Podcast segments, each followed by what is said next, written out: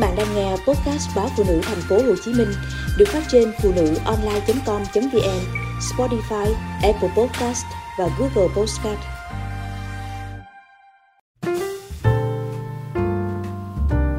Lời nói sát thương hôn nhân.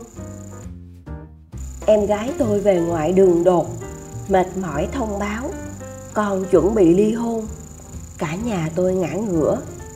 Khi mọi người đang nóng lòng muốn hỏi vì sao, thì ba tôi xua tay, chặn hết bằng một câu quyết đoán: để cho nó được yên.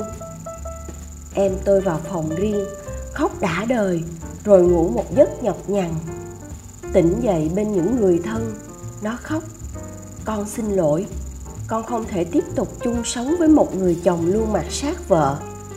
Anh ta luôn xúc phạm con, và con lúc nào cũng hệt như tội đồ. Em rể tôi có bằng thạc sĩ, một trí thức đường hoàng, nhưng trong nhà, em rể không như những gì thể hiện ở ngoài xã hội. Biết mình không bằng người yêu cũ của vợ, em rể không ngừng nhiếc móc, đổ cho vợ có ý nghĩ coi thường chồng.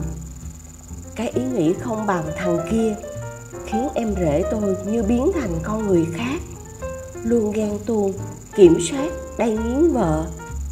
Không những vậy, em rể còn có những lời lẽ xúc phạm đến ba mẹ vợ. Và đó là giọt nước tràn ly, khiến em gái tôi quyết định không thể sống chung với hắn nữa. Như giọt nước tràn ly thì chia tay, nhưng những tổn thương từ lời nói của chồng cứ văng vẳng bên tai, khiến em tôi ám ảnh, không sao gạt bỏ được. Thành cũng là người đàn ông thích sát thương vợ con mình bằng những lời nói nặng nề. Thảo, vợ Thành, thực ra là người phụ nữ chu toàn. Cô chu đáo mọi việc từ nhà nội tới nhà ngoại, từ tổ ấm đến ngoại giao bên ngoài.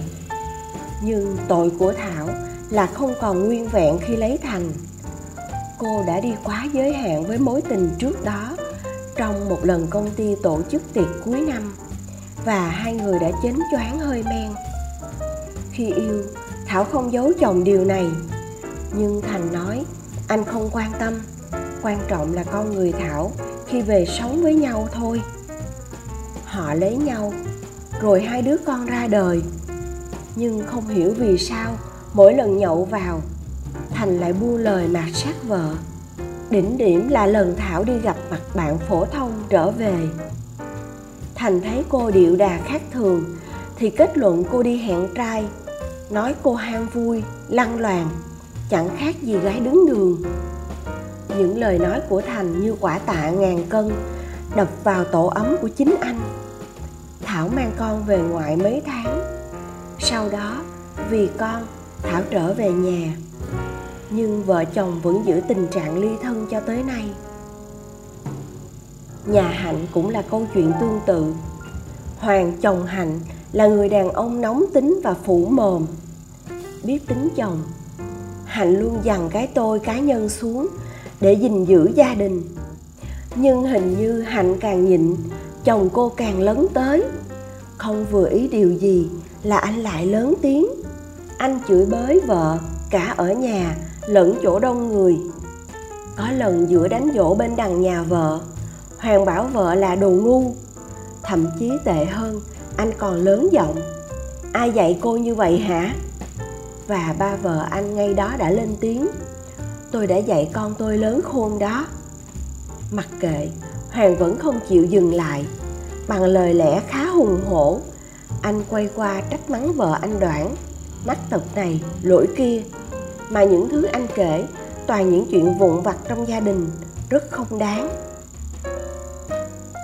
Ba vợ anh có lẽ cũng muối mặt với anh em họ hàng và cũng quá thương con, nên cuối cùng nói với Hạnh: cuộc đời còn dài lắm con gái, đừng chịu đựng nữa. Thôi, về nhà với ba. Lúc gia đình đã qua cơn ồn ào, ba Hạnh nói với đứa con trai trong nhà: không phải là vợ chồng rồi, cứ xả cho đã giận, muốn nói gì thì nói. Những tổn thương dai dẳng không chỉ ám ảnh một đời người mà có khi còn ảnh hưởng tới con trẻ. Nhất thiết vẫn phải lựa lời. Đừng để sát thương hôn nhân của chính mình